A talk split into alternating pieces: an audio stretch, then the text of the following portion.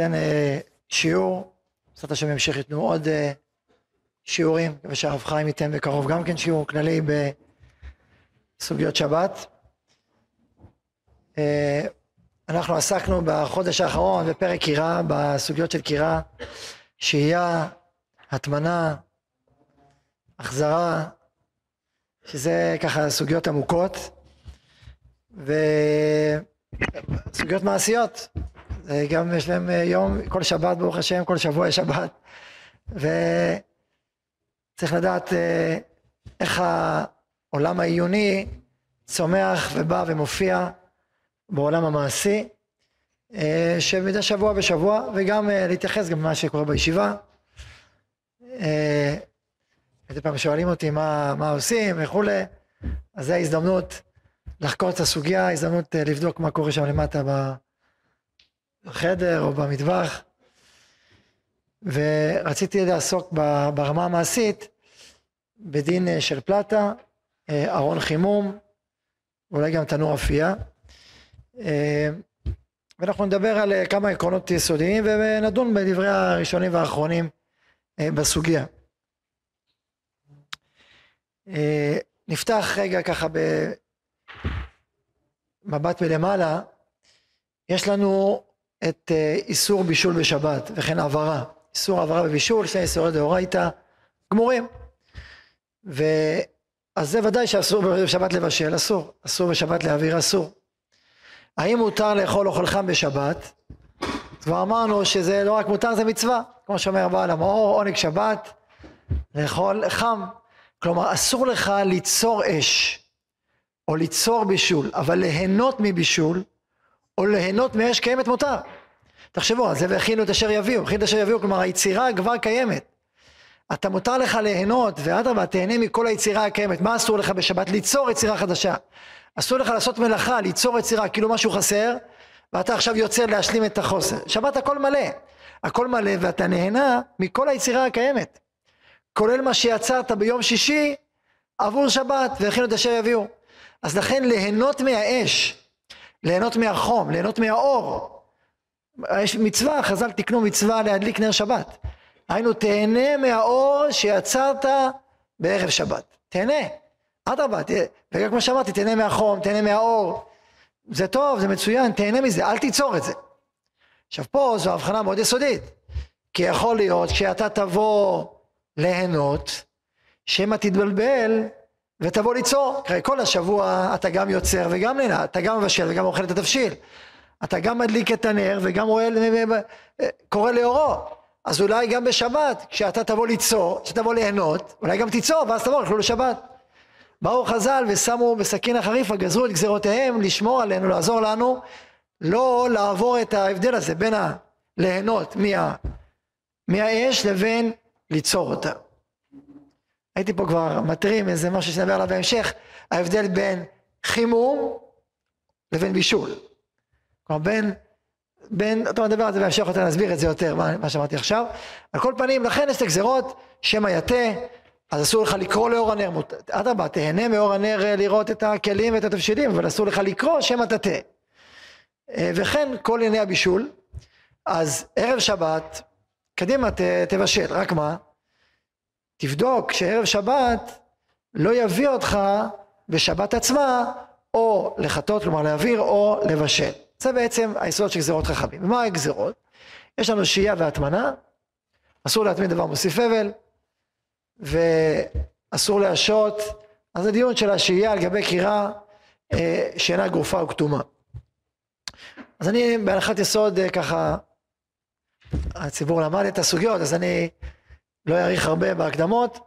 אה, אנחנו יודעים שלגבי, יש לנו, יש לנו בעצם אה, שלושה חלקים, את החלק של השהייה, את החלק של החזרה, וזה השעיה, זה דין שהייה זה ערב שבת.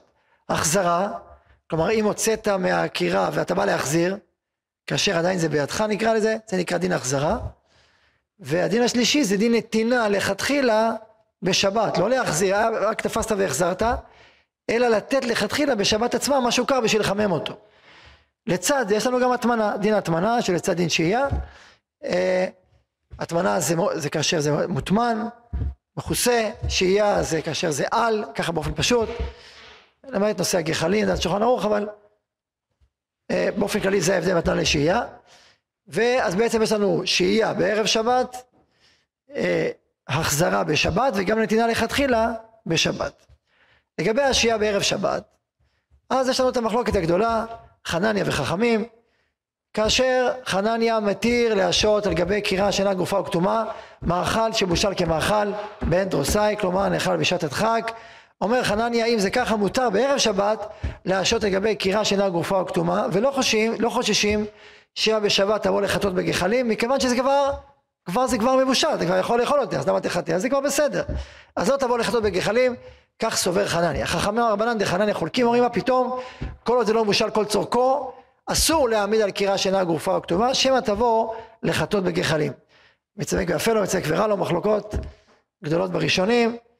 אה, להלכה, באופן כללי, שולחן ערוך פסק כמו רבנן דחנניה, כמו הריף והרמב"ם, ואמר שבעצם אסור לשים על, קרי, על גבי קירה שאינה גופה או כתומה, אלא רק תבשיל, יבשל כל צורכו ומצמק ורע לו, כלומר גם בזה הוא פסק לחומרה, לא כמו אחרים, פסק לחומרה, מצמק ורע לו, וזה השולחן ערוך. ואילו אה, הרמה פסק כמו התוספות, ורוב הראשונים, והרך ועוד ועוד, שסבא רמב"ן, שלא הרמב"ן הוא כמו הריף, אלא כמו עוד ראשונים שאמרו שהלכה כחנניה, ולכן אם זה משל, משל כמשל בן, בן דורסאי, מותר לך להשתו גם על קווי קירה שאינה גופה או כתומה. הערת אגב, לדעת השולחן ערוך, יש מפלפלים, יש אומרים שיש סתירה בשולחן ערוך, דנים, אבל לכאורה זה הפשט בשולחן ערוך, לכאורה מי שהולך עם שולחן ערוך, הולך לאסור.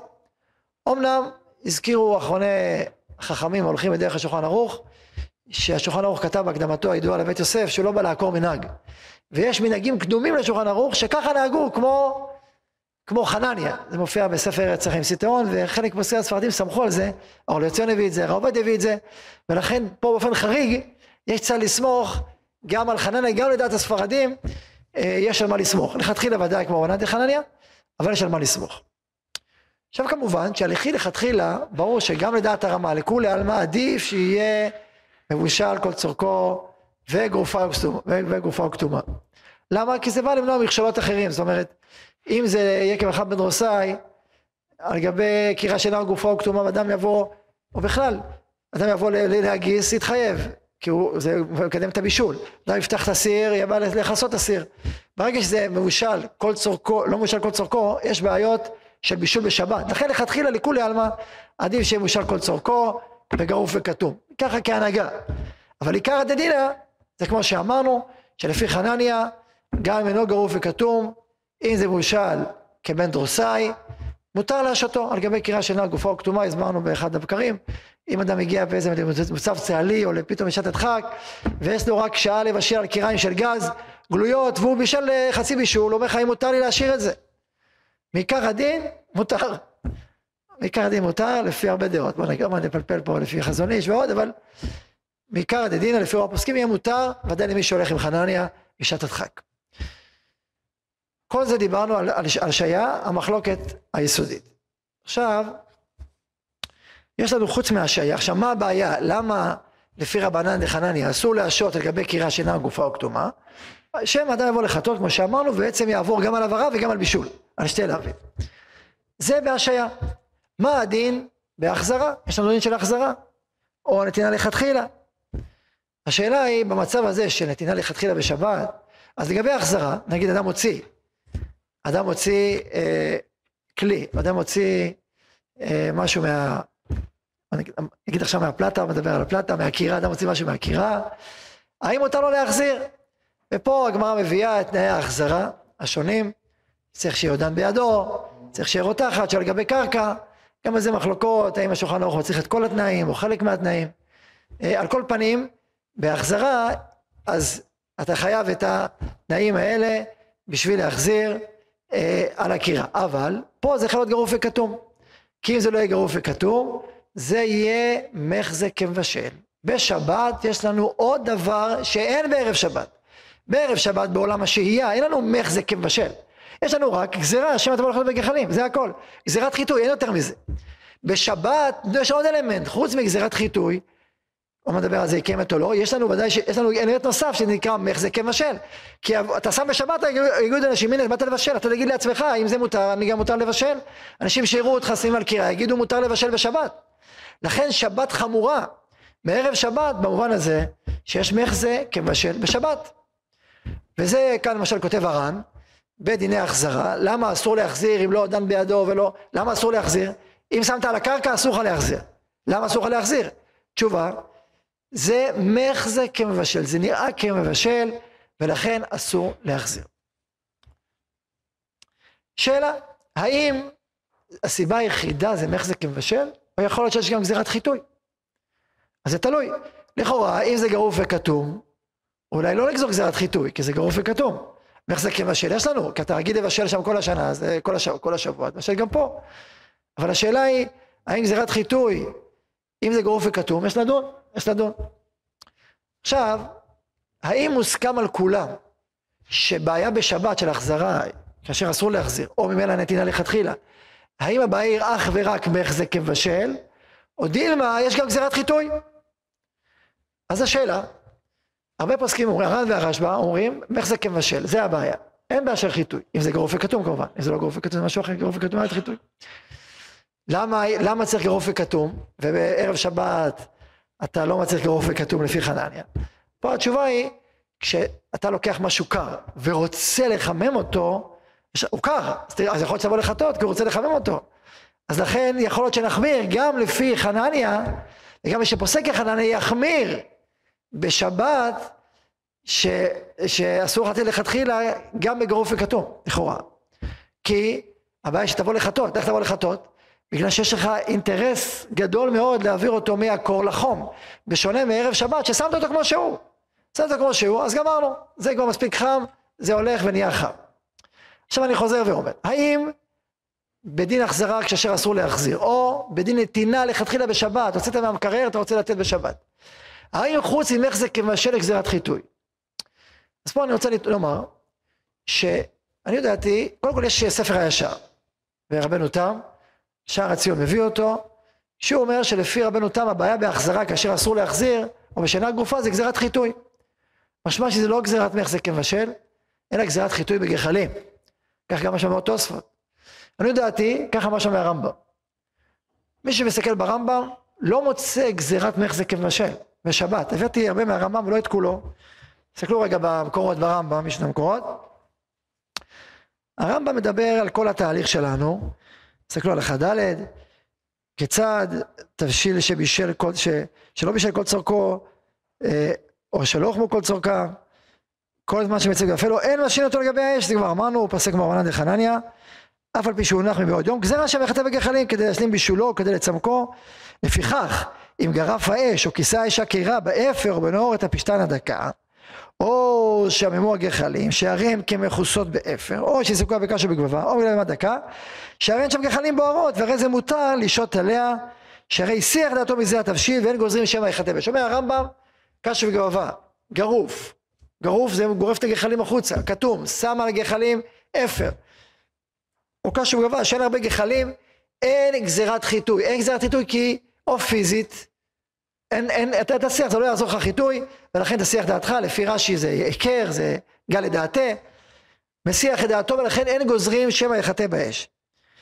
אחר כך ממשיך הרמב"ם במלאכי ואומר, במה דברים בכירה, אבל התנור, אף על פי שגרף האש או כיסה באפר או שהסיקו בקש וגבבה, אין משהים בתוכו ולא על גביו לא סומכים לו תבשיל וכולי, הואיל והבלו חם ביותר אינו מסיח דעתו, וחוששים שמא יחתה בזו האש המעוטה. אף על פי שיש קש וגם מכוסה. זאת אומרת, אומר הרמב"ם, שגם בתנור, במרוב שהוא חם, אתה לא מסיח את דעתך, אפילו קצת ניצוץ קטן, או גחל קטן, תבוא לחטות. מה שאין כן בקריאה, שתסיח כבר את דעתך, וברגע שגרפת או כתמת, לא תבוא לחטות. כן, אז הוא מסביר בהלכה ו', שלמרות שהוא גרוף, ולמה אסור לשהות בתנור על פי שגרוף? הרי הוא גרוף, אז, אז איך, איך, איך, איך, איך תחטא? אין בעיה של חיטוי. אומר הרמב"ם, מפני שהגורף אינו גורף אלא רוב האש. ועצמה, ואי אפשר לגרוף כל האש עד שלא תהיה ניצוצה אחת.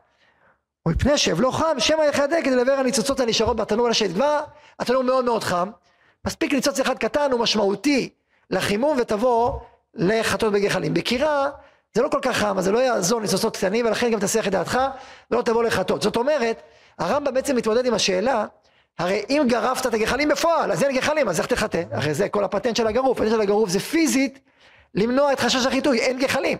הפטנט של הכתום זה לעשות פעולה שמתנגדת להבערה. או שבפועל מצננת, או שנותנת לך הכיר, אני לא רוצה להבעיר. כך או כך זה משהו, זה פעולה הפוכה מפעולת העברה, וזה האופי של הקטימה.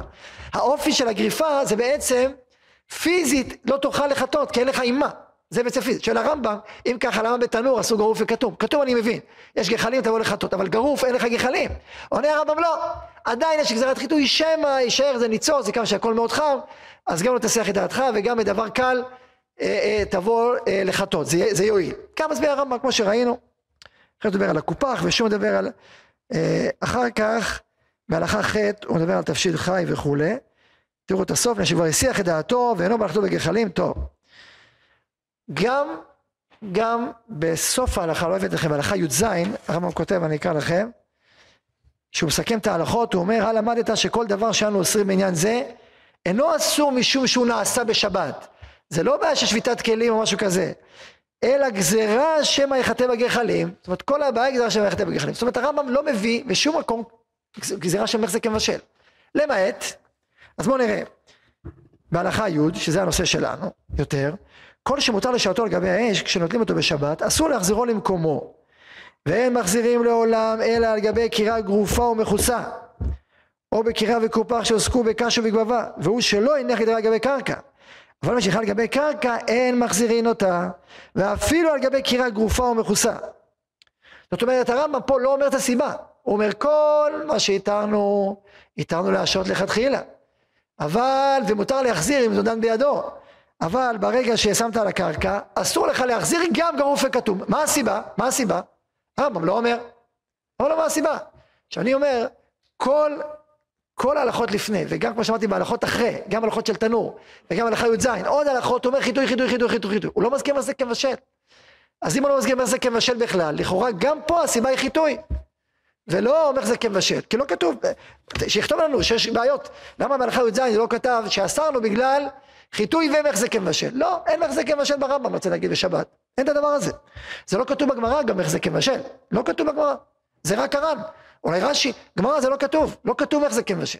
תגיד לי, אבל הגרוף וכתום, הרמב"ם כבר הסביר לאלה שגרוף וכתום זה לא מוחלט, ולכן יש חשש חיטוי, חשש חיטוי הוא דבר רלוונטי גם בגרוף וכתום, זה כל מה שהרמב"ם הסביר בתנור. אז אם ככה, אז יכול להיות שאתה בא לתת לכתחילה, או להחזיר אחרי ששמת על גבי קרקע, מכיוון שזה כבר התקרר, וזה כמו נתינה לכתחילה, אז כיוון שיש לך אינטרס מובהק לבוא ולחמם, ועכשיו יש לך משהו קר, או כבר התרחק, או שמת אז, אז, אז יש חשש חיטוי.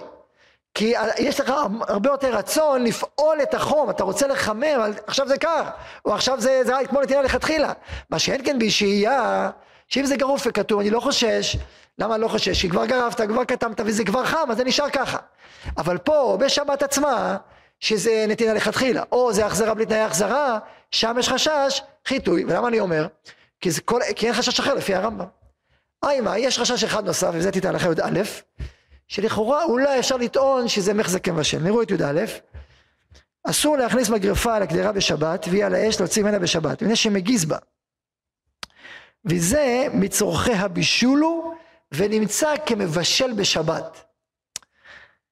ומותר להחזיר מקרא לקרא וכולי. אז פה אולי אפשר להגיד שנמצא כמבשל, כ, כאילו, כאילו לא ברור שזה בישול. מצד שני, ברור שאפשר לטעון פה שיש יכול להיות גם בישול עצמו, כי יכול להיות שאתה אה, תבוא ותבשל, אם זה לא יבושל כל צורכו, או מצמק ויפה לו, יש מה לדון על זה, אם זה לך וכולי, אז יש פה, יש לנו הרבה, אז לכן, מגיס, מגיס, זה, יש צד גדול להגיד שיש פה גם בישול בפועל. וגם אם נאמר, וגם אם נאמר, שיש פה איזה סוג של כמבשל או משהו כזה, למרות שהוא לא אומר את המילה מחזק כמבשל, הוא אומר, הוא אומר, הוא אומר, הוא לא אומר נראה כמבשל, הוא אומר כמבשל בשבת, פה זה שונה לגמרי מהנושא של חיטוי או העברה, כי אתה עכשיו מגיס. עכשיו זה נכון שזה קצת, זה קצת uh, מכה את החריפות שאמרתי מקודם, שאין מה אומר זה, אבל עדיין מי שקורא את כל ההלכות ורואה חיטוי, חיטוי, חיטוי, חיטוי, חיטוי, גם לפני וגם אחרי ההלכה הזאת, חיטוי, חיטוי, חיטוי.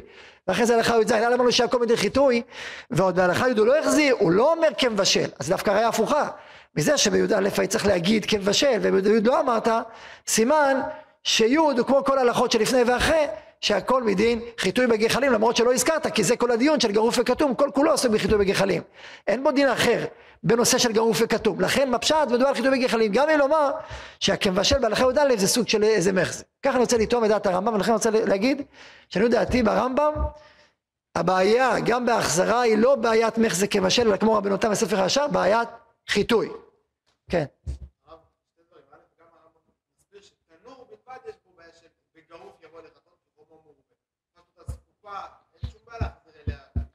ברור ש...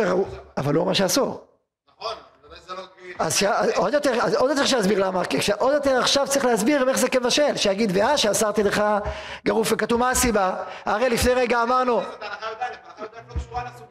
זה לא שמענו, שהרמב"ם בהלכה י"א מסביר את הלכה י', הפוך שמענו. הוא פתח בהלכה י' בחזרה, סיים את י"א בחזרה, ובאמצע דין מגיס שנראה כבשל שלא קשור לסוגיה.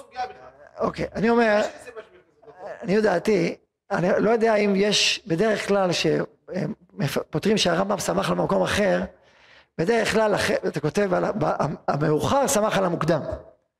אבל להגיד שבמוקדם הוא שמח על המאוחר זה קשה להגיד. תאר לעצמך שמישהו סיים את ההלכה פה והלך הביתה. מה זה באמצע? זה הלכה י"א. רגע רגע זה הלכה, מה פתאום? זה הלכה י', זה הלכה, זה שתי הלכות אחרות. אוקיי. אז, אז טוב, אז היה צריך לעשות הלכה אחת, אם כבר, וגם להגיד את זה לפני כן, למה, למה הוא לא אמר את כבר כמבשל לפני? אלא אם כן, וגומר, וזה מצורכי הבישול הוא, ונמצא, למה בכלל להכניס את זה? נמצא כמבשל בשבת. מה זה זה מצורכי הבישול הוא? זה מצורכי הבישול, דרך הוא בעצם בא לומר לך שערבוב זה כמו בישול. לכן אני לדעתי יכול להיות שהוא חושש בכלל שזה לא בישול כל צורכו. אולי זה, אולי זה הבעיה, כן? אז כי אתה מכניס, זה מוציא, זה בעיה. יכול, יכול להיות ש... תראה, אני אגיד לך יותר מזה, יכול להיות שמדובר פה על... אה, טוב, כתוב על האש, אז אולי זה לא גרוף וכתום. שאלה, אבל נגיד אפילו גרוף וכתום. כן, נגיד גרוף וכתום, וזה לא בושה על כל צורכו. יהיה מותר להכניס ולהוציא? יהיה אסור. למה יהיה אסור? כי זה כבשל בשבת, זה מצורכי הבישול. גם בגרוף וכתום זה יהיה אסור. ולכן הוא אומר, כי זה מצורכי הבישול. זאת אומרת, אני רוצה לומר שהערבוב זה גם צורך בישול. אדם מבשל גם שהוא מערבב, תראו, תראו את עקרות הבית, מי שמבשל, אם אתה מבשל, אתה מערבב, זה חלק מהבישול, אתה יוצר את הבישול עצמו. אל תחשוב שערבוב הוא לא חלק מבישול. בכלל לא זה מצורכי הבישול. ולכן זה כמבשל, אני אומר, זה, זה לא מחזה אפילו. זה מבשל. אם נגיד, הוא לא מבשל כל צורכו. לכן הוא אומר, צורכי הבישול, אבל חיטוי, חיטוי הוא לא מדבר על בישול בכלל, הוא מדבר על הבהרה בעיקר, אולי בישול, בעיקר הבהרה. והוא כותב את זה לפני כן, ולא כותב את זה, כותב את זה אחר כך. אז לא אומר שהרמב"ם רוצה להסביר בי"א את י', זה קשה להגיד. כן. שזה מה? בלא בשל כל צורכו, הנה, בכסף בישול ולא בשל כל צורכו. ולכן זה בישול ממש. אז זה סייעתא. לא, בהלכה י"א לא מדובר על החזרה, מדובר על ערבוב. בהלכה י' מדובר על החזרה. אחר כך, הוא מותר, אתה אומר מה שכתוב שם, זה מצליח זה זה זה הוא מותר להחזיר מקירה לקירה, אפילו מקירה, זה דין חדש, דין חדש, בלי קשר להכניס ולהוציא. מותר להחזיר מקירה לקירה, זה דין חדש. וגם, יש, טוב, יש פה מה לדון על זה. אפילו מקרה של עולם מועד, לא מקרה לטמינה או לטמינה לקירה. יש מה לדון על זה, גם, גם אם זה לא בושה על כל צורכו, יש מה לדון על זה. אולי כמו החזרה. יש מה לדון, יש מה לדון על הנקודה הזאת, על כל פנים, כמו שהוא אומר מקודם שזה גם לא מחזק מבשל, זה בישול עצמו, אז ודאי אין לך את המושג מחזק מבשל בשבת, בנקודה הזאת, במהלכים האלה. ולכן, נראה להסביר שהרמב"ם, עיקר הבעיה שלו, עיקר הבעיה של לדעת הרמב"ם, בלהחזיר או לתת לכתחילה, זה לא מחזק מבשל כמו הר"ן והרשב"א, אלא כמו רבנו בספר הישר, שזה בעצם אה, בעיה של חיטוי בגחלים גם בשבת גופה. על כל פנים, אז בעצם נגיד, אז בעצם, מה, מה בעצם עשינו עכשיו? בעצם הכנסנו עוד אלמנט משמעותי בשבת, לא רק מחזק מבשל, שזה ראינו בפירוש בר"ן והרשב"א, אלא גם חיטוי בגחלים, בשבת. יכול להיות שלפי הרמב"ם אין בעיה של מחזק מבשל, יכול להיות, בגרוף וכתוב נדבר. עכשיו, שולחן ערוך עצמו לא פסק כמו הרמב"ם, גם אם נגיד שלפי הרמב"ם זה חיטוי, כמו שאנחנו רוצים לטעון, ו, וגם, כמו שאמרנו אותם בספר הישר, הרמב"ם, השולחן ערוך משמע לא פסק כמהלך הזה בשבת, אלא פסק בדין מחזק כמבשל. וזה מוכח מהשולחן ערוך. תסתכלו בשולחן ערוך ברנ"ג סעיף ה', אומר השולחן ערוך, מותר לתת על פי גדירת חמים בשבת, תבשיל שיתבשל מערב שבת כל צורכו, כגון פנדיש וכיוצא בהם, לחממן, לפי שאין דרך בישול בכך. אבל להטמין אסור. אז למה זה מותר? כי אין דרך בישול. למה הוא לא מתייחס לחטייה? אלא כי תגיד, זה כבר מדובר בגוף וחתום, אז אולי אין. אבל ברור שהוא סובר דרך בישול. הרי הרמב"ם מסר גם בגוף וכתום, בכל מקרה. אז לכן, בשולחן ערוך ודאי, הוא הולך כמו הר"ן והרשב"א, שעיקר הבעיה, מחזק כבשל. וכיוון, שנייה אחת, וכיוון שאתה שם, אתה לא, אתה אדם בא, אני אומר עכשיו נתינה לכתחילה, שאתה בא לשים סיר על גבי אה, קדירה מלאה, אז מותר לך, כי אין דרך בישול בכך, וממילא אין איך זה וכמשל, כמובן מדובר על תבשיל כל צורכו. בישול אין כאן, כי יש בו כל צורכו. צריך להסביר, מדובר ביבש, בלח זה כבר המחלוקת הידועה האחרת, שלפי שולחן ערוך בישול לכם בישול בלח, לפי הרמה מעיקר הדין נשמע בישול לכם בישול בלח. אז ודאי לפי השולחן ערוך, מה שמדובר ביבש. מדובר ביבש, שבושל כל צורכו, שמדין בישול אין בישול אחרי בישול, מה יכול להיות בשבת? מחזקי מבשל, אין מחזקי מבשל, למה? כי האדם לא מבשל הגדירת חמין, ולכן אומר השולחן ערוך מותר, כן מחזקי מבשל. אז מפה גם נראה פשט, וככה כתבו גם האחרונים, שהשולחן ערוך בעצם פוסק כמו הר"ן והרשב"א, שהבא עם מחזקי מבשל. עכשיו, בואו נדון רגע על הנושא הזה אה, עכשיו נדון קצת, נתחיל לדון, מה רציתי להגיד אהרון?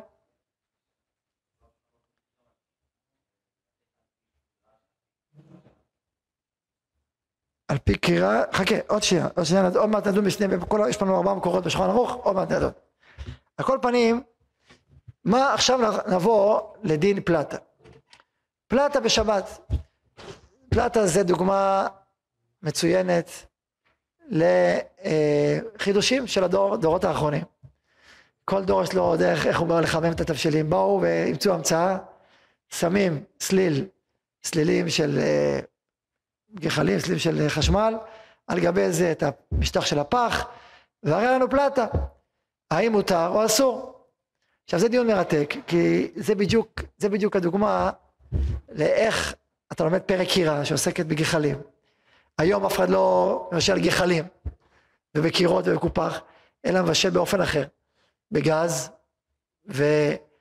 ויש לנו פלטה, ומה הדין, מותר או אסור. ואז הפוסקים דנים ומתחילים לדון בסוגיה. עכשיו, חלק מהדיונים בזה, גם בגז וגם בפלטה, אם היה אפשר להגביר את החום או להנמיך, האם יש בעיית חיטוי בזה שאתה יכול להגביר, לסובב את הכפתור. עכשיו יש לנו, יש לנו פה גם דין של השעיה, החזרה ונתינה לכתחילה, נכון? גם בפלטה. עכשיו לכאורה, כל גזירת חיטוי, אם יש לך כפתור, אז זה גזירת חיטוי. נגיד בגז, בגז ודאי, ודאי אפשר גזירת חיטוי. כי נניח תשים אה, אוכל על קירה, נניח שלא בן דורסאי, לכולי עלמא. ברור שלא כולם על איסור, אני מתכוון להגיד. אז בערב שבת, ברור שיש גזירת חיטוי. למה? זה לא בושל, ואתה יגיע שבת ואתה תגביה את הגז. אז ברור שיש פה פן של חיטוי.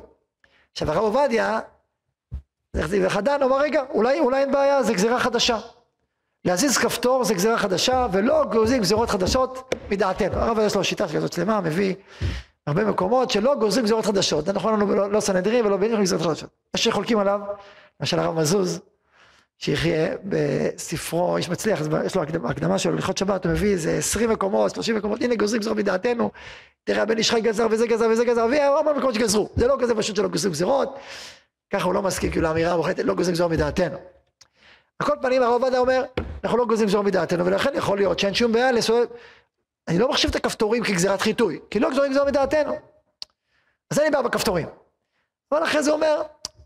בעיה לא בטוח אה, או מדבר נגיד על פתיליית נפט להוציא יותר נפט או בפתיליית נפט היה אפשר להגביר את הנפט נכון יותר נפט או פחות נפט אז אז הוא אומר, אה, לא, קשה לסמוך על הסברה הזאת, כי זה ממש נראה שזה גופה, זה בדיוק החיטוי, אה?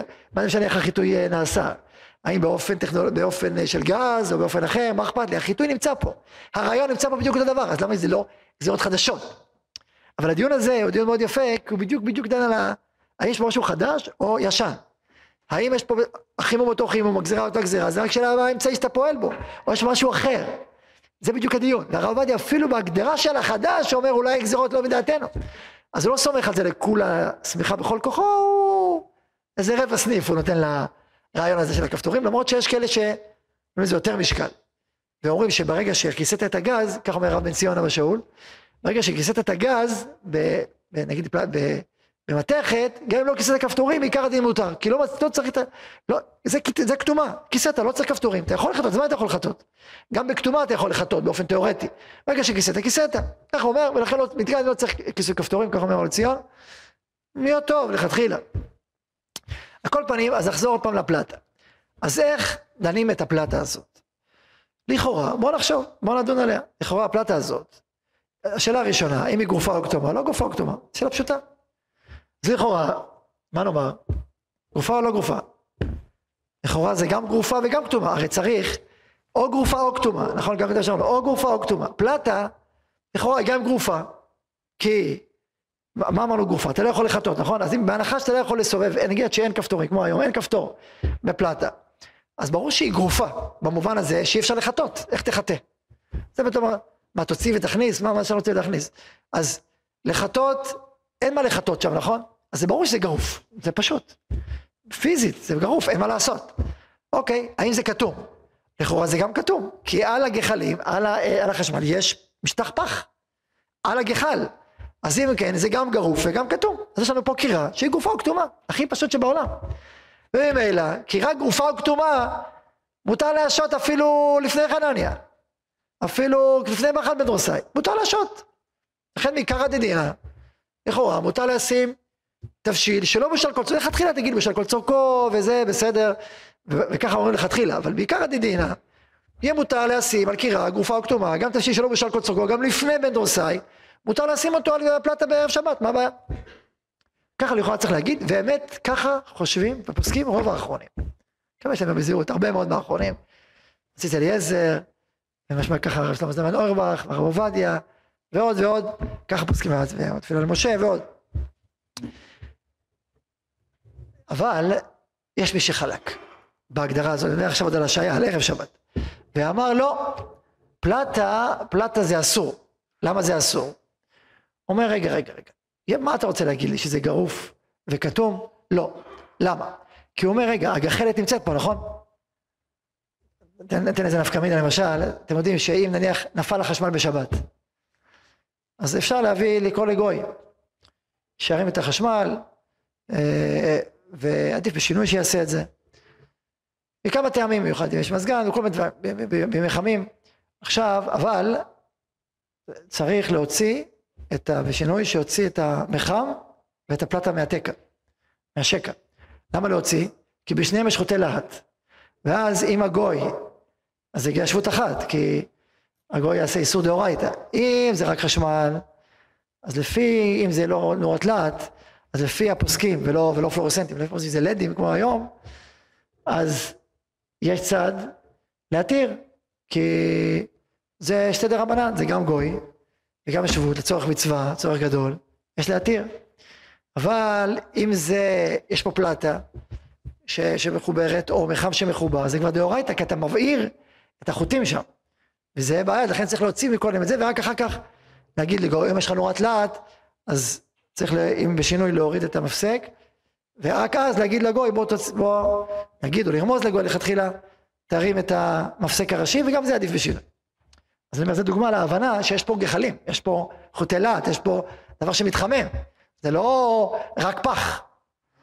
עכשיו ממילא אפשר לבוא ולומר, רגע, אולי יש פה יצירה טכנולוגית, יצירה חדשה, של גחלים, יש פה גחלים מכוסים, זה מה שיש פה. יש פה גחל, והפח הזה הוא חלק מהסיפור כולו. זה לא הדבר בפני עצמו. ומי שייסד את ההגיונות האלה, לא, לא על הפלטה, אלא על פתיליה או על... זה החזון איש. החזון איש, בספרו, אז הוא כותב שהוא מביא את, אה, מביא את הפתיליה של הנפט ואומר, כמו גז, אומר, אם אתה שם עליו פח, כמו, ש, כמו ששמים על גז אה, תבליך הזה, זה, לא, זה אסור. זה לא מועיל. הוא אומר, זה כמו קירה שלא גרופה או כתומה בכלל. זה לא גופה כתומה. הוא מסביר למה, מה ההוכחה של החזון איש. ההוכחה שלו זה היה מהגמרא, מרש"י, הגמרא. הגמרא אומרת, היא באה אלוהו, מה הוא לסמוך בה? היא בעיה של הלסמוך. היא בעיה שנייה. מה הוא לסמוך בה? תוכה וגבה אסור. אבל לסמוך בה שפיר דם. יודעים מה לא שנה. בוא נגיד לפי רבנן דחנניה, שמדברים על קירה של הגופה הכתומה, מדובר על השעיה.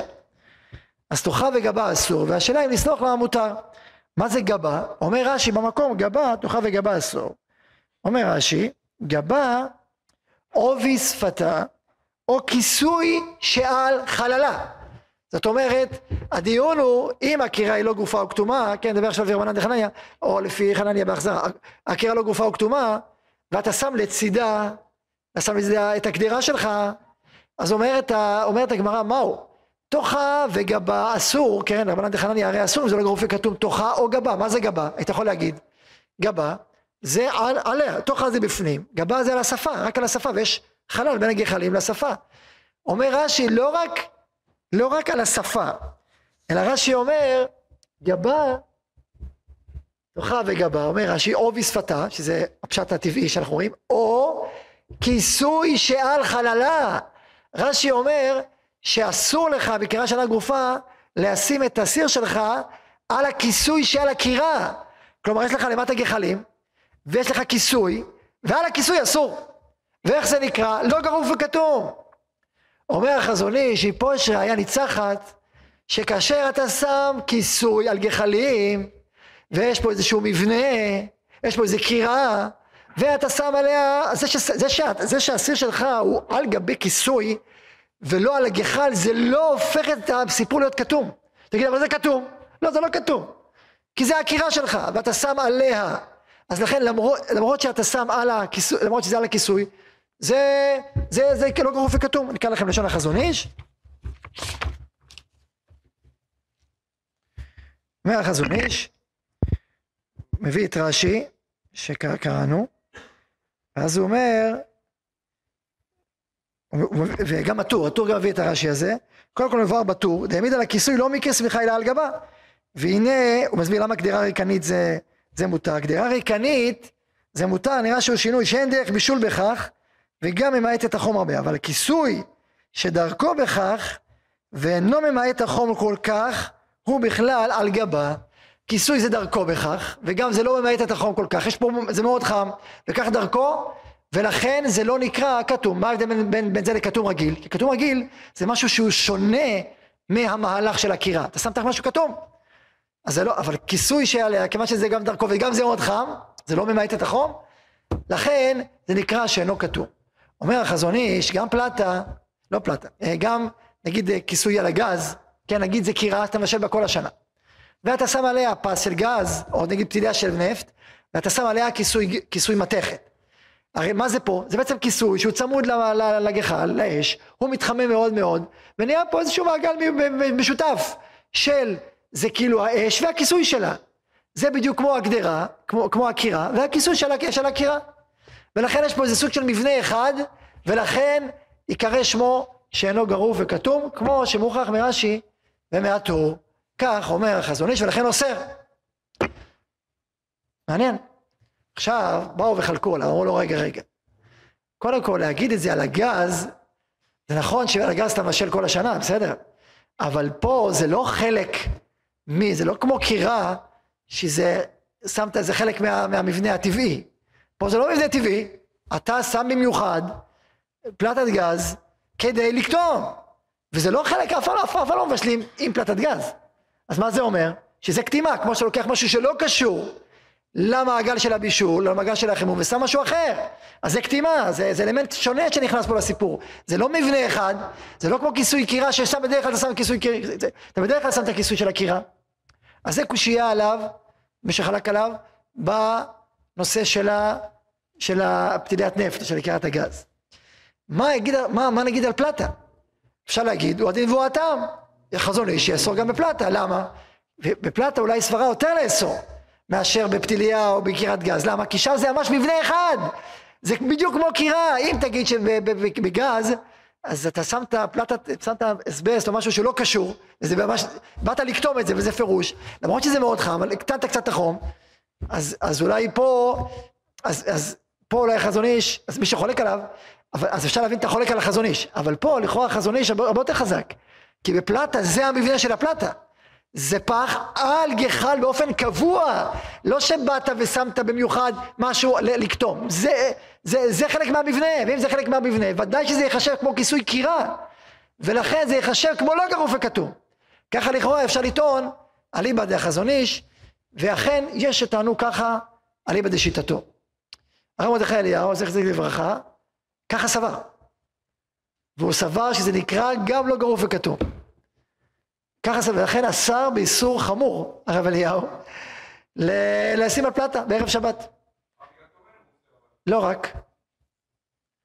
ולכן הוא אסר, הוא אסר. עכשיו אמרו לו, אמרו לו, אה, אבל אי אפשר לחטות. אז מה נכון? אז יש פה בעיה של טומן. טומן, זאת אומרת, לכאורה גרוף וכתום, אז גם תגיד זה לא כתום, גם תגיד, אבל זה גרוף. גרוף יש פה. אז מה, הוא, כן, אולי גרוף יש פה, אבל יש פה בעיה של הטמנה. למה הטמנה? הוא מביא את השולחן ערוך. השולחן ערוך אומר שאסור לשים אה, אה, קדרה על גחלים. כי זה נקרא הטמנה. למרות שזה לא עטוף בתוך הגחלים, זה נקרא הטמנה. לפי הרמה צריך להיות עטוף בתוך הגחלים. אבל לפי השולחן ערוך, אפילו זה על הגחלים זה נקרא הטמנה, ואסור מערב שבת. ואומר הרב אליהו, רגע, הטמנה זה יותר חמור. זאת אומרת, אפילו, אפילו אם עכשיו אתה לא יכול לחטות, הבעיה היא שמא תטמין ברמץ, במשהו אחר, ואז תבוא לחטות. אז לכן גם עכשיו לא לחטות, גם זה יהיה אסור. לכן מצד ההטמנה שבדבר, לכן עושה מצד ההטמנה. אבל הוא באמת מחשיב את זה, אולי גרוף או לא כתום. עכשיו, אז נשים רגע את השיטה שלנו רגע בצד, ונחזור לחזון איש. האם החזון איש יגיד שזה, בוא נגיד שזה אסור איסור גמור. אבל פה אפשר להגיד לא, מה פתאום? למה מה פתאום? א', למה אדם לוקח פלטה של שבת? למה לוקח פלטה? טוען הרב עובדיה, אתה לוקח פלטה כי אתה לא רוצה, אתה לא רוצה לשים על הקירה שלך בדרך כלל, שאתה מבשל בדרך כלל. אז מה זה אומר? זה קטימה גמורה. אתה שם פה את הפח מעל, כי אתה, אתה לוקח פלטה ואתה לא לוקח את הגז שלך. אתה אומר, אני לא רוצה גז. אני מח, כאילו מכסה, אז מה אתה רוצה? אז מה, זה שלקחתי את זה, זה בעצמו כבר אמירה של קטימה. כאילו, כאילו שמתי את הפח. שתיים, זה גם גרוף, אין לך שום אפשרות לחטות. אז מה הבעיה? ומה תגיד, הטמנה? אומר הרב עובדיה, הטמנה זה על גחלים, פה זה לא על הגחלים, זה על כיסוי הפח. יש הבדל בין הגחלים לבין פלטה, איפה, אתה רואה את הגחל? מי ראה פה גחל? עכשיו הרב אליהו הלך עם הרעיון שיש פה מוצר אחד, שיש פה דבר אחד, ולכן הוא אוסר. לכן יש מושג גם שנקרא פלטת הרב אליהו, שכאילו זה שתי שכבות של פלטה וחלל ביניהם, ורק אז זה מותר. או קדרה, כן, תעשה לשים מסיר של חמין, גם מותר, כי זה שולחן מפורש. אז זה כאילו מי שהולך עם זה. אבל מי שחולק, בא ואומר, מה הבעיה? ערב שבת מה הבעיה? זה כתום? זה כתום. אתה לא רואה שום דבר. סתם, החלפת במיוחד כדי לא לבשל, כדי, אז מה, מה יותר כתום מזה? לחטות אי אפשר, לח... אין לך אפשרות לחטות, גם גרוף לבד מספיק, לא רק מחוטא, אז הרי גם גרוף לבד מספיק לא לאסור.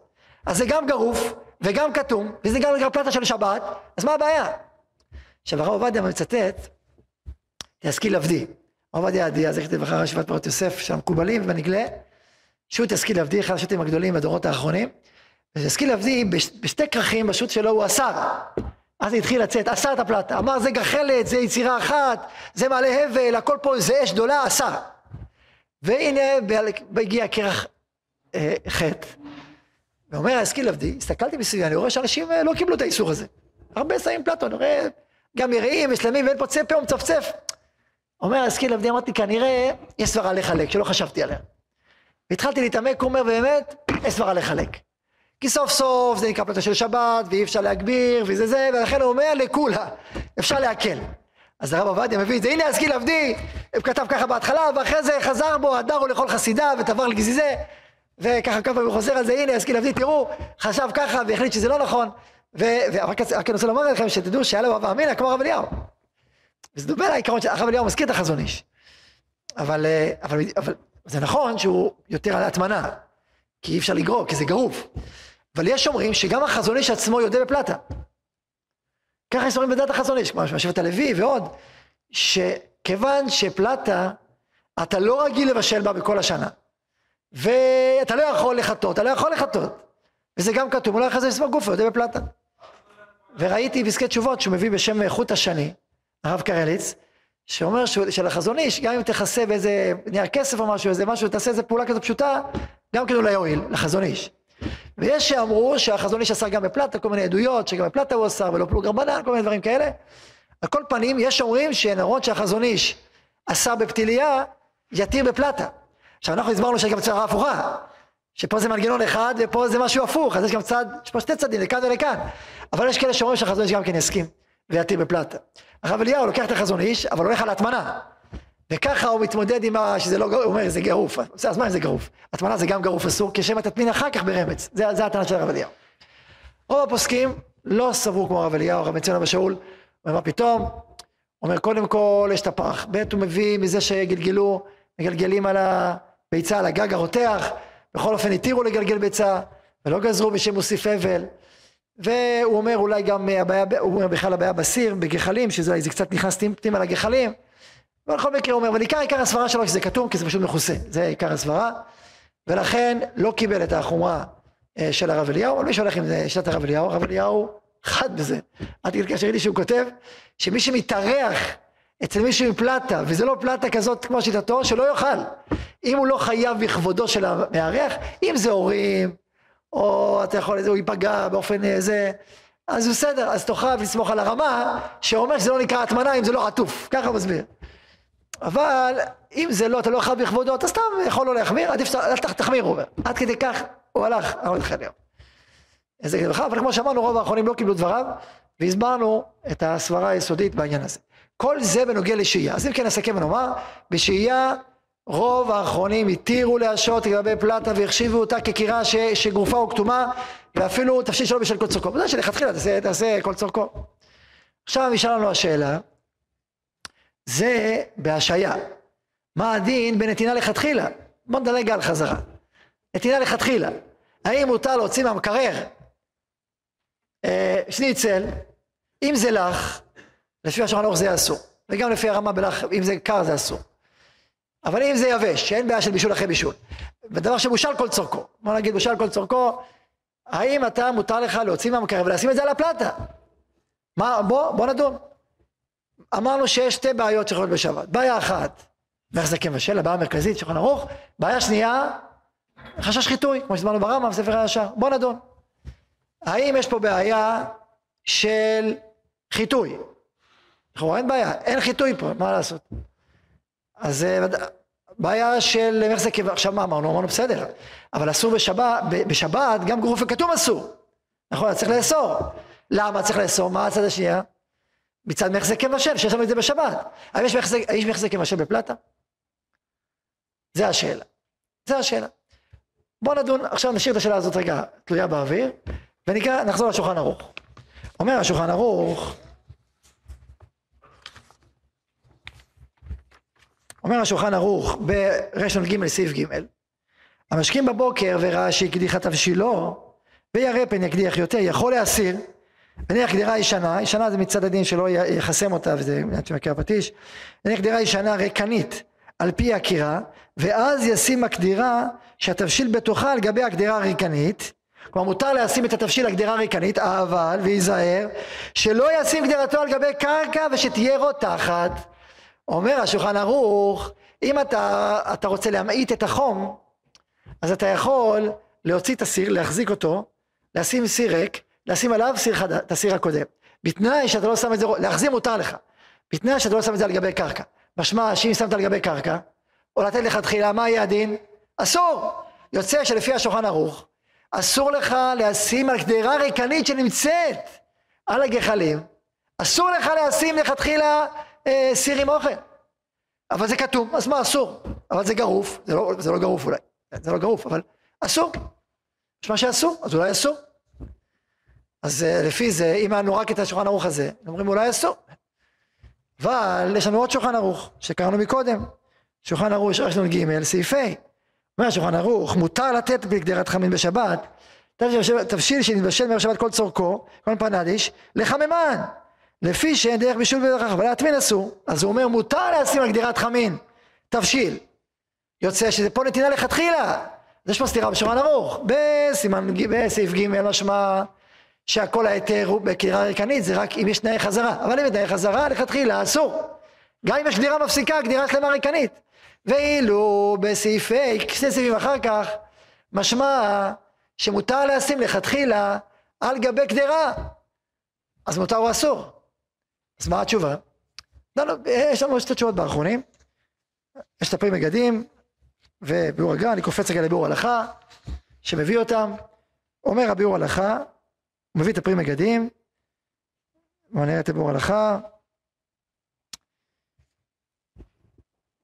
ולכאורה סותר המחבר, שלוש שורות מההתחלה, ולכאורה סותר המחבר את עצמו, דלקמן, זה על סעיף ג', דלקמן בסעיף ה', העתיק לדינה דברי הרשב"א, שובה בית יוסף בשם הר"ן לפרק יראה שכתב בשמו שם, שמותר ליתן לכתחילה בשבת אף שהגדרה התחתונה עומדת על האש, כיוון שהיא מפסקת ומעמיד הגדרה עליה, אין דרך בשול בכך.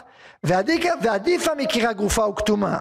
והווה כמעמיד נגד המדורה דמותר אף בשבת אם היה מושל כל צורכו. זאת אומרת, הרי אמרנו שבגרוף וכתום אסור לך לשים לכתחילה בשבת. נכון? הסברנו, אין את זה ברמב"ם אסור. אז אם ככה, מה פתאום שגדרה מלאה יהיה מותר?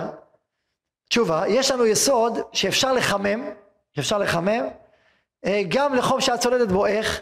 אם שמים את זה כנגד המדורה. אומר הרשב"א, הגמרא, שאדם יכול לחמם סיר, לכתחילה, אם הוא שם אותו במרחק מהמדורה, יכול לחמם אותו. אין בעיה. גם אם זה יגיע ליד צולדת בו. כמובן, תשאיר שבושל כל צורכו. למה כן דרך בישול בכך ולא לא יבוא לחטות? וזה לא אומר שזה כבשל, כי אף אחד לא מבשל ליד המדורה. כן? אז ככה אומר הרשב"א, וככה אה, פוסק השולחן ערוך, תראו השולחן ערוך בסימן שי"ח, אני קופץ רגע עוד פעם, סימן שי"ח, בהמשך. בסעיף אה, סעיף אה, ט"ו, עמודה השמאלית, דבר שמבשל כל צורכו, והוא יבש, אין בו מרק, מותר להניחו כנגד המדורה, אפילו במקום שהיה צולדת בו. זאת אומרת, אם יבש, אין בישול אחרי בישול, מותר לו אפילו במקום שהיה צולדת בו. זאת גם הוא יגיע למקום חם שהיה צולדת בו, מותר לחמם, אין שום בעיה, מותר במדורה. וככה גם בסעיף ח'. אז אם כך, תראו בסעיף ח', להניח דבר קר שנתבשל כל צורכו על גבי מיחם שעל האש, שי"ח סעיף ח', יש אומרים שדינו כמליכו כנגד המדורה, וכל דבר שמותר להניחו כנגד המדורה, יש גם כמות שבש שמותר לאכול לגבי מיחם שעל האש, ויש אומרים שאסור, כי זה כמו קירה, וראשון נראה עיקר. זאת אומרת, גם בשי"ח, גם בח' וגם בט"ו, אז בט"ו מביא את הרשב"א, שמותר להסיר כנגד המדורה, גם אם, הגיע לאחרון שהיה צוללת בו. בט"ו הוא מותר לשים, מותר לשים על מיחם שעל האש, לכתחילה. אז אומר, אני חוזר לביאור הלכה. ולכאורה סדר עבר את עצמו. אלקמן בסעיף העתיק לדיני דברי הרשב"א שהוא בית יוסף ושמר על פרק יראה שכתב בשמו שם שמותר לכתחילה בשבת אף שהגדרה התחתונה עומדת על האש כיוון שהיא מפסקת ועומדת הגדרה עליה אין דרך בישול בכך ועדיף המקרא גופה או כתומה וכי מעמיד נגד המדורה דמותר ושבת יום כל צורכו. אין לקמן סימן שי"ח סעיף ט"ו ובאגב וכולי. ומצאתי בדגול במבוא ונדחק בזה אני מדלג רגע זה סברת הר"ן לא, לא נזכרנו בה הר"ן עוד יותר מקל אגב. הוא דוח הגדול כמו שזה מגן אברהם הוא חברו הגר"א קצת הרשב"א הנ"ל שהוא מחמיר, ואחר כך מצאתי פרי מגדים, ארבע שורות מלמטה, שישב זו הקושייה בטוב טעם. ומה אמר? והוא, בסעיף ה' שהערב עומד לגבי גדירת חמין או תבשיל, לא נחשב כלל כעומד על גבי קירה. ולאחי מותר ויתן לכתחילה בשבת, מה שאין כמענייננו שהגדרה ריקנית. ועומד רק לסתום את חום הקירה, שלא יהיה כל כך חום, נעשה את הקירה על ידי זה רק כשאר הקירה גופה או כתומה, שאסור ליתן עליה בשבת תבשיל לכתחילה. ובאמת, אוקיי. אומר הביאור הלכה ותפרים מגדים לחלק בין קדרה ריקנית לקדרה מלאה. מה ההבדל? הוא אומר קדרה ריקנית היא נחשבת רק איזה קצת המתת, המתת החום של הקירה. אבל זה יהיה אסור, זה יהיה מקסימום יקרה קירה גופה או כתומה, אבל בשבת זה יהיה אסור.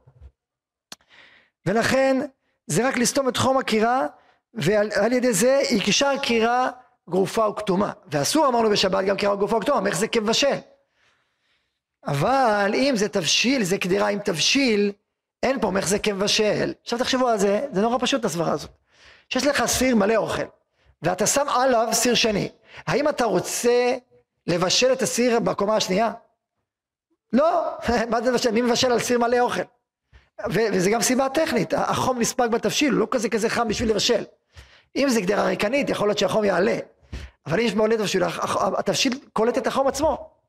אז אם זו קדרה ריקנית, על גבי קירה, אומר הביאור הלכה, אומר פרי בגדים, זה אומנם נקרא קירה כתומה, כי שמת משהו על הגחל. אתה לא רואה את הגחל, אבל קירה כתומה בשבת לכתחילה אסור. ולכן גם מי ששם קדירה ריקנית אסור לשים לכתחילה עליו למרות שזה כתומה, כי כתומה בשבת אסור. אבל אם זה קדרה מלאה, אז אין דרך, אז מותר, למה מותר? כי אין דרך לבשל, אין מחזקי מבשל, כי מה הבעיה בשבת? מה בשבת שאין בערב שבת? מחזקי מבשל. אז בקדירה ריקנית, זה הרי מחזקי מבשל, כי אתה אולי אתה רוצה לבשל אותה, למרות שזה מבושל כל סוכו ואין בישול, אולי אתה מבשל אותה, מחזקי מבשל. אבל אם זה גדירה מלאה, אין מחזקי מבשל, כי אף אחד לא מבשל לגדירה כזאת. ולכן אם זה מבושל כל צורכו, אין שום בעיה בגדירה מלאה. ככה מחלק הפרי מגדים, וככה משמע מהגרא, וככה סובר המשנה ברורה, ביאור הלכה להלכה. זה ההבדל, זה ההבחנה. יש עוד הבחנה בין מגן אברהם, מלח ליבש, הוא אומר יבש מותר, לך אסור, זה ההבחנות ביניהם. כל פעם ניגע לפי מגן אברהם, יבש מותר. אז לכולי עלמא יבש, יהיה מותר, גם לפי מגן אז יוצא לנו שבשבת, אם אין מחזק מבשל, אם אין דרך לבשל, יהיה מותר. ועכשיו נחזור לשעת הפלטה. האם דרך לבשל בפלטה? לכאורה אין דרך לבשל בפלטה. מי מבשל בפלטה? פעם מישהו אמר, היה מישהו שבישל בפלטה באיזה אולם. מי מבשל בפלטה? בדרך כלל רובה דרובה לא מבשל בפלטה, מישהו מבשל זה מיעוטה דמיעוטה דמטלה ומיעוטיו. יכול שעובר הזמן עוד יותר מבשל בפלטה. ולכן, אין בעיה, זה לא נראה כמבשל. ואין בעיה של מחזק מבשל, ואין בעיה של גרוף. זה גם גרוף וכתוב, אין בעיה. אז מה, אז, אז למה, למה נאסור? מה החליטי לאסור? מה תגיד, אז תגיד, זה כמו גחלט, אמרנו שרוב הפוסקים לא סוברים ככה. אז ודאי כל, לכאורה, כל מי שסובר שמותר להשעות, כן, וזה לא גחל וגלגולי כמו הרב אליהו, הטמנה, אז צריך להודות שבשבת, מעיקר הדין, יהיה מותר להניח לכתחילה על גבי פלטה, סיר. מה הבעיה? אין פה מחזק מבשל, אין בעיה. גם לפי הרמב"ם אין בעיה כי אין פה חיטוי. וגם מחזק מבשל לפי הר"ן אין בעיה, כן מחזק מבשל, אף אחד לא מבשל הפלטה. וזה גם גרוף וכתוב, אז מה הבעיה? מה הבעיה? שאני רוצה לחדד עוד יותר, עוד יותר. אני חושב שעומק הסברה של הפרי מגדים זה להבחין בין אמצעי בישול לאמצעי חימום. שיש קדירה ריקנית ואתה שם עליה, יכול להיות שזה סוג של בישול. אדם עדיין מבשל ככה, למה? למה? כי לפעמים אדם לא טוב לו שיש אש גדולה. היום יש לנו גז, מה קורה שיש יותר מדי, מה אתה עושה? אתה מוריד. אבל זה חלק מהבישול, להגביר או להוריד זה חלק מסיטואציית הבישול. תוריד את האש, תגביר את האש, נכון? אז מה עושים כשיש לך גחלים? איך תקטין את האש? אתה יכול לקטום, אבל אתה יכול לעשות עוד משהו, שים איזה כיסוי, ואז באופן טבעי האש תקטן. ואז גם הכיסוי, הכיסוי הוא לא אומר שאין פה דרך בישול. יכול להיות שיש פה, פה כיסוי וזה דרך בישול. זה נכון שאם אתה עושה את זה מערב שבת, אז אתה כותב, זה נכון. אבל בשבת אפשר, בהחזק מבשל יש פה, בשבת שיש בהחזק מבשל, מה שאין בערב שבת, בשבת יש בהחזק מבשל, דרך בישול יכול להיות פה. ולכן יש פה בהחזק מבשל בגדרה ריקנית, אבל הגדרה מלאה זה בעצם, זה החימום. אין מי שמשל גדרה מלאה, לכן זה הופך להיות מאמצעי בישול לאמצעי חימום, ולכן זה מותר.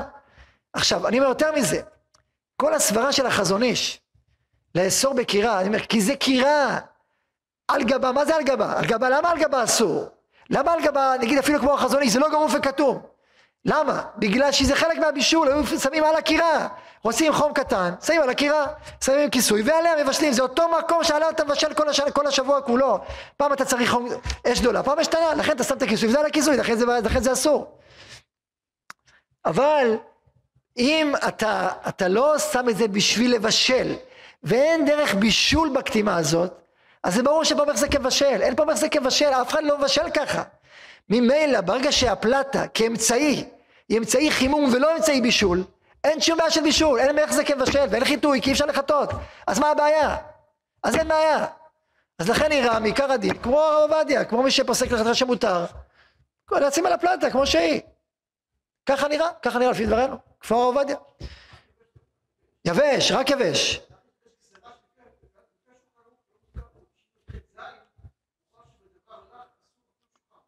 כן, כן, גם לח חם, כן, לח חם, אני מדבר רק על יבש.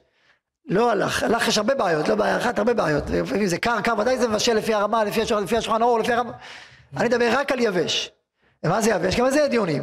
יבש אה, שניצל או יכול יבש אה, תפוחי אדמה? מה? הרב עובדיה מקל. הרב עובדיה אומר שצריך שרק, שרובו יבש, אבל יש פה פלפולמוסים ופלפולים. שעושה ינקות יוסף, כל השלבים, בדורות, מה דינו, מה זה רב, הרב משאש, אבל זה פולמוס נכון. אני אומר יבש, בוא נגיד, לא ניכנס להגדרה של יבש, בסדר? יבש. משהו יבש, לכאורה צריך להיות מותר, אם אתה עקבי. שאני יכול להבין את הרב אליהו, שאומר אסור מדין הטמנה, בסדר, זה גחלת מגולה. מי שלא מגחלת מגולה, אני אומר, אולי גם אני יודע חזון איש. אז אני אומר, זה גרוב וכתוב, אני אומר, אין דרך בישול, אין פה גריפה, ויש פה קטימה. אז אני אומר, אפילו אם זה לא כתוב, זה גרוף. אז אין בעיה של בישול, אז מה, איך זה כבשל יש פה? איך באמצעי חימום הופך להיות בישול? אני לא יודע למה, אבל יש חלק מהפוסקים שהקלו בשהייה, אסרו בלתת לכתחילה. ככה משמע מרסום מזון אורבך, ככה זה נשמע.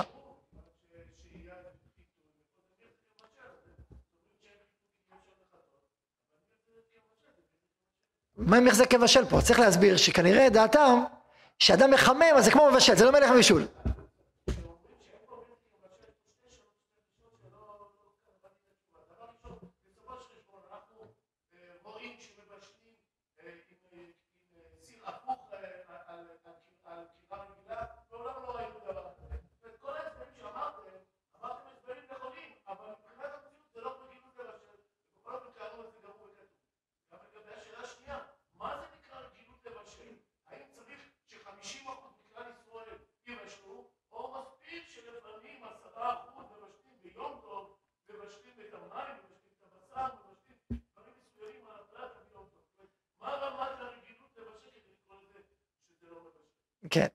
עכשיו בוא נתחיל השנייה ואחרי זה נשאר לראשונה. קודם כל השנייה, פשט הדברים, ברגע שיש לך מיעוט של מיעוט, הרוב הגדול לא סובר ככה, אז נגמר, מה כאילו מה, זה אחד ביובל אה, ביום טוב, כמה אנשים מבשלים ביום טוב על הפלטה, וזה גם משהו ייחודי כזה ביום טוב, למה דווקא ביום טוב? כי שמים את הפלטה ביום טוב.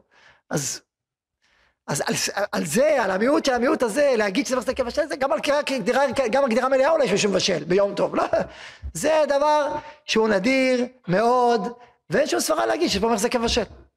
עכשיו, אז אני יכול להבין, כנראה שחושבים שעצם זה שאתה שם, אתה שם, אתה בא לחמם משהו, אז זה כאילו כמו בישלת אותו, כנראה זה, יש איזה דמיון כלשהו. לא יודע, זה נשמע יותר, הסתכל על פסקי תשובות למשל, אז הוא באמת אומר, באמת לא מובן, אבל הוא אומר, המנהג להחמיר. לא? כנראה סוג של מנהג, מנהג כזה, לא... קצת סברה, אני אומר שוב, אם הרב אליהו זה הרב אליהו, אם זה החזון איש עצמו, החזון איש עצמו. אבל אם זה לא, כמו שזה נראה רוב האחרונים, אז לא מובן, כאילו מה הסברה, מה הסברה לאסור. עכשיו, אתה יכול להגיד, בסדר, כיוון ששבת יותר חמור, אז יש גם צדד של החזון איש, צדד של הרב אליהו, אז אני מחמיר עוד. אולי, לא יודע. זאת אומרת, אם אתה עקבי, זה קצת קשה. וגם מה שאמרתם, אה, ברישה. כן, אז תחזור פעם לשאלה, מה... קודם כל לא כתוב הפוכה, בשולחן ערוך לא כתוב הפוכה, כתוב לשים גדרה באופן רגיל, איפה כתוב הפוכה? גדרה רגילה, לשים גדרה ריקנית עליה, כן?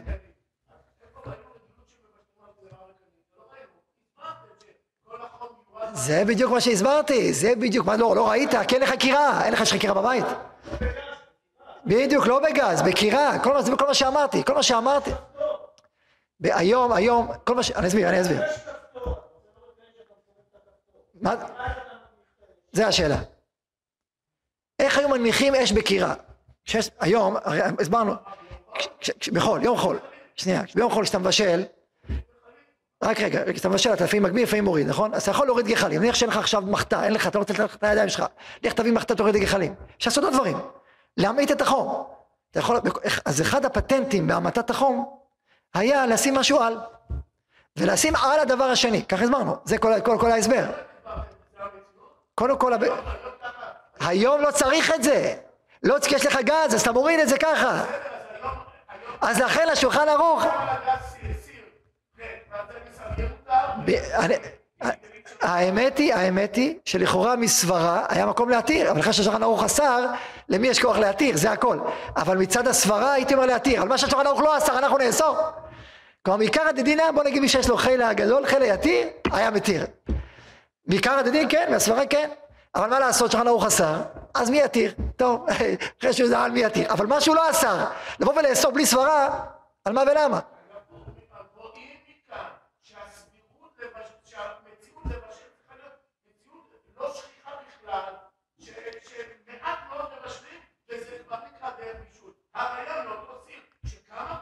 היום, היום אתה מדבר, על היום.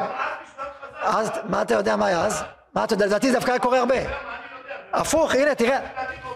הנה, בוא תקרא, בוא תראה, ביאור הלכה אומר את זה. זה לדעתי החילוק של הפרי מגדים, זה עומק החילוק. אני אומר, זה החילוק של הפרי מגדים, זה מה שהוא אומר, אני אקח לך את הביאור הלכה עוד פעם.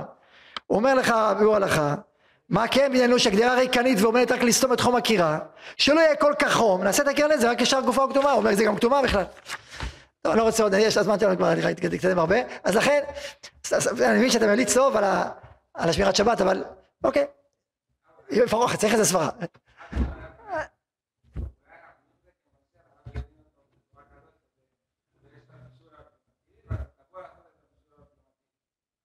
לא תבוא, ייראה, לא, לא, לא תבוא לבשל, ייראה שכאילו בישלת. אחרים עליך?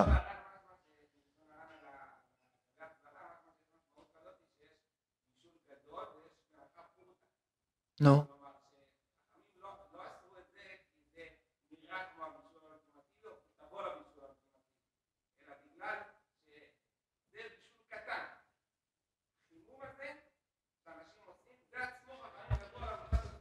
אני לא יודע, ברן שאני ראיתי, אולי יש כמה רענים, ברן שאני ראיתי לא כתוב שום מילה על בישול פורטה. כתוב רק מחזיק כבשל לכתחילה. במקום אחר. אה? אה, על הרועים, תחילה, אני דיברתי על המחזירים. אני מדבר על הר"ן של ה... נו, נו. כן, אחר כך הוא כותב את זה, כן. יש בכמה מקומות, יש בסיכומים שלו, יש במחזירים, יש כמה מקומות שהוא כותב. שמה אתה רוצה להגיד? שזה מה?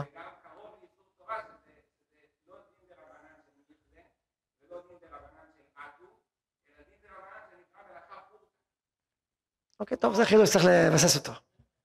מלאכה פורטה, כלומר, זה דאורייתא או לא דאורייתא, כאילו? רבנן חמור כן, רבנן חמור כן. רבנן חמור אני מסכים, זה הר"ן אומר בפירוש אחר כך, ואף על פי שבכל הגזרות האלה, רבנן חמור כן, אז אתה מכניס לי הגדרה מלאכה פורטה, אני כאילו מנסה להבין את ה... זה דאורייתא לא, אז מה זה כן? אוקיי.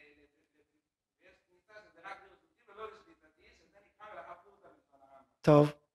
נגיד, נגיד, נגיד, נגיד, נגיד, בוא ניקח את החידוש הזה, נגיד שהדרך חמור הוא בגלל שזה מוגדר חצי מלאכה או משהו כזה, נגיד. אוקיי, ואכן מה? החימום. אז איך אפשר, אז למה, אז למה מותר לשים על גדירה מלאה? יש פה חימום. רגע, זה, מה זה קשור? אז גם פה אין דרך, לח... אין דרך לבשל ככה, לחמם כן, בתוך המשכורת משים על הסיר. הלחמם היית יכול לשים על, על, על התבשיל, אז גם לא עושים לך פורטה. סימן שההבדל הוא אם זה חימום או בישול, זה הפרי מגדים. אחרת היה אסור כלום, כל, כל חימום היה אסור כי זה מלאכה פורטה. לפי מה שאתה אומר, כל חימום, כל חימום, זה מלאכה כי זה נראה או כי זה פועל חימום? אם חימום הוא מלאכה פורטה של בישול, כל חימום היה אסור. ואם התירו לך חימום על גדירה מלאה, אז חימום לא מוגדר כמלאכה פורטה. תחליט, אם חימום מותר, מותר, אם אסור, אסור. אתה לא יכול להגיד לי, אם זה מלאכה פורטה, זה אסור, כל חימום אסור. וזה שהתרת לחמם, על, על, על, אז הוא אמר לו, אז אז מה, אז אם ככה, מה יש להוסיף? מה שאחרים רואים זה הופך למלאכה פורטה, אחרים, לא המציאות. קשה להגיד ככה. על כל פנים, אני רוצה גם לסיים בנושא של תנור חימור. אז הסברנו, אמרנו שעכשיו, שלכאורה אה, אה, פלטה, אה, אמרנו לכתחילה, כל צורכו וכולי, ו... אבל אה, אני יודע שהרבה מחמירים לשים את ה... מי שנהג להחמיר, שימשיך להחמיר, כי לכאורה אה, יש פה גדולי פוסקים שככה סוברים, אז אה, מי שנהג לא צריך להמשיך, דבר שיש בו היתר, נגיד הוא איסור, יש בו כמה כללים. לשנות מנהג זה לא פשוט, אבל להתחיל לנהוג, לכאורה מעיקר הדין, נשמע שלכתחילה אה, יהיה מותר, נשים על הפלטה. יש כאלה שרוצים להחמיר עוד, שיהיה היכר, לשים נהר כסף, בסדר? זה, שיהיה עוד, עוד צד של היכר, עוד גוון של היכר. שמי שמחמיר כמו החזון איש, אז אולי יש יותר צד להחמיר, כי אפשר לפלפל, אפשר להגיד שהוא מתיר, אפשר להגיד שהוא אוסר, אמרנו סברה לפה ולפה בדעת החזון איש. אז מי שהולך עם החזון איש, יכול להיות שיש לו צד להחמיר גם כן. גם, מתהפכת, סברה מתהפכת. קצת להקל, יש לדון לפה ולפה. מי עם הרב אליהו, ודאי שיעשו. אבל מי שלא הולך, כמו רוב הפוסקים, לכאורה צריך להתיר, בעיקר הדין צריך להתיר. מה הדין בתנור חימום? תנור חימום, אז בואו נגיד אותו עיקר, תנור חימום שמו מעיד עליו, חימום הוא, נכון? עכשיו בואו נחשוב. יש בו אפשרות לחטות, בואו נבדוק, אם יש בו כפתורים, אז יותר גרוע מפלטה. זה אפילו על השעיה, אולי יבוא לחטות. מצד שני, זה כתום, כי אתה לא רואה את האש והכל מכוסה, אין אש גלויה. אז גם אם זה לא גרוף, זה כן כתום. וגם נקרא חימום. אז, אה, אז לכאורה, אם זה תבשיל כל צורכו, בערב שבת יהיה מותר. עכשיו, האם, אם, האם יש כפתור גלוי, האם זה, האם זה נקרא שיבוא לחטות? זאת שאלה. מחלוקת אחרונים גדולה בזה. יש אומרים שיש פה בעיה של חיטוי, אתה יכול לסובב, יש אומרים שמה פתאום. אז לכן לכתחילה ודאי צריך לכסות את הכפתור, עדיף אפילו עם סלוטפ, שלא יוכל לסובב את זה. ואז יהיה ממש גרוף. גרוף לכולם. פה בישיבה יש, זה שעל הכפתור, ודאי קטימה גמורה. ולכן אה, יהיה מותר אם זה גרוף או כתום. מה הדין בשבת? אז לכאורה, אם תנור חימום, כמו שאנחנו מגדירים אותו כתנור חימום, שמו עליו, אז זה רק חימום. ואם זה חימום, וזה גרוף וכתום, ולא אין דרך לבשל בו, אז לכאורה הדין היא כמו פלטה, שיהיה מותר. כמובן, לא לך, רק יבש, אבל לכאורה יהיו עוד דין והוא הטעם, במיוחד אם אתה מכסה את הכפתורים. כדאי לכתחילה לכסות את הכפתורים, ודאי כדאי. לכסות את הכפתורים, שלא יהיה חיטוי.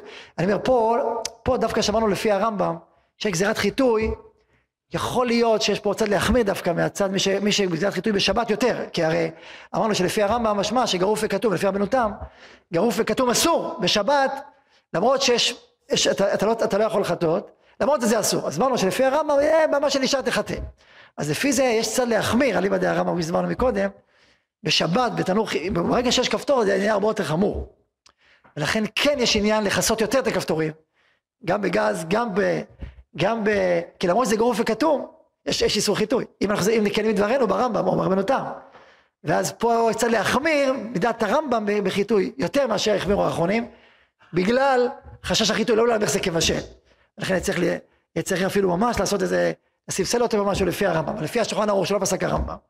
והר"ן והרשב"א רק של מחזק כבשל. אז לכאורה אין בעיה. אבל אולי יש בו חשש חיטוי, אז, אה, אז פה זה כתום, פה זה נקרא גרוף וכתום. ואין איך לבשל, אז יהיה מותר, אבל לכתחילה להכניס לכפתורים ודאי מותר, וכמו שאמרתי, על ידי הרמב"ם, ודאי צריך לשים את זה כמה שיותר הרמטי. וזה בתנור חימום. מה נשאר לנו, וזה נסיים, תנור אפייה. תנור אפייה זה הרבה יותר בעייתי. כי פה אתה מבשל כל השנה כולה. זה לא פלטה, זה לא זה תנור, שאתה מבשל כמו שהוא בו כל השנה. אז ברור שבשבת יהיה אסור. לא משנה מה כיסית שם, שמת תבנית או תבנית.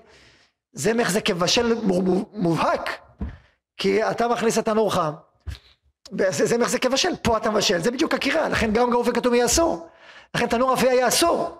אני ראיתי שיש מקלים, אני לדעתי אסור. יש, יש עוד, עוד סברות שלא הכנסתי פה, שיש, שיש צד להקל בקירות שלנו, בגלל שהגחלים לא עוממות. שכל גזירת חיטוי זה רק בגחלים שהולכים ויורדים, לכן יש, יש חשש שתחטא. אבל בגלל שזה יציב, אין חשש חיטוי. ככה אומר גרשון תנחום הורוביץ בגידולי ציון, אחד גדולים לפני 70 שנה וציטטו אותו האחרונים, והרבנו מצטט אותו, והאורציון מצטט אותו ועוד, אז זה קצת להקל, זה עוד סניף ככלל בכל העניינים להקל בגלל הסברה הזאת גם כן.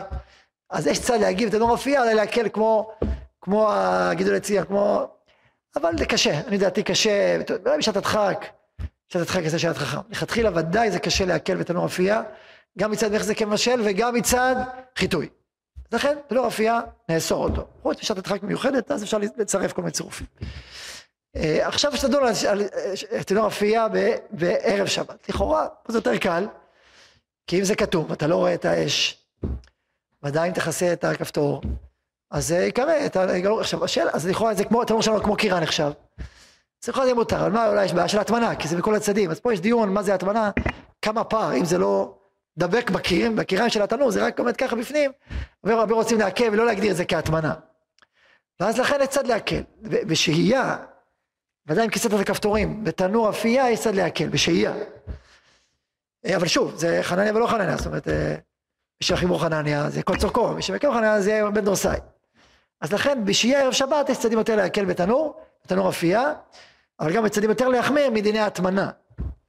אה, אז לכן לכתחילה עדיף לא להתעסק עם תנור אפייה בשבת, אבל יש יותר צד מרווח להקל בשהייה, אבל בהחזרה ובנתינה לכתחילה, ודאי בנתינה לכתחילה יהיה אסור בשבת בתנור אפייה. ברוך ה' לעולם, אמן ואמן. יהיה רצון שיזכה לתמור שבתות כהלכתם בשמחה ובטוב לבב.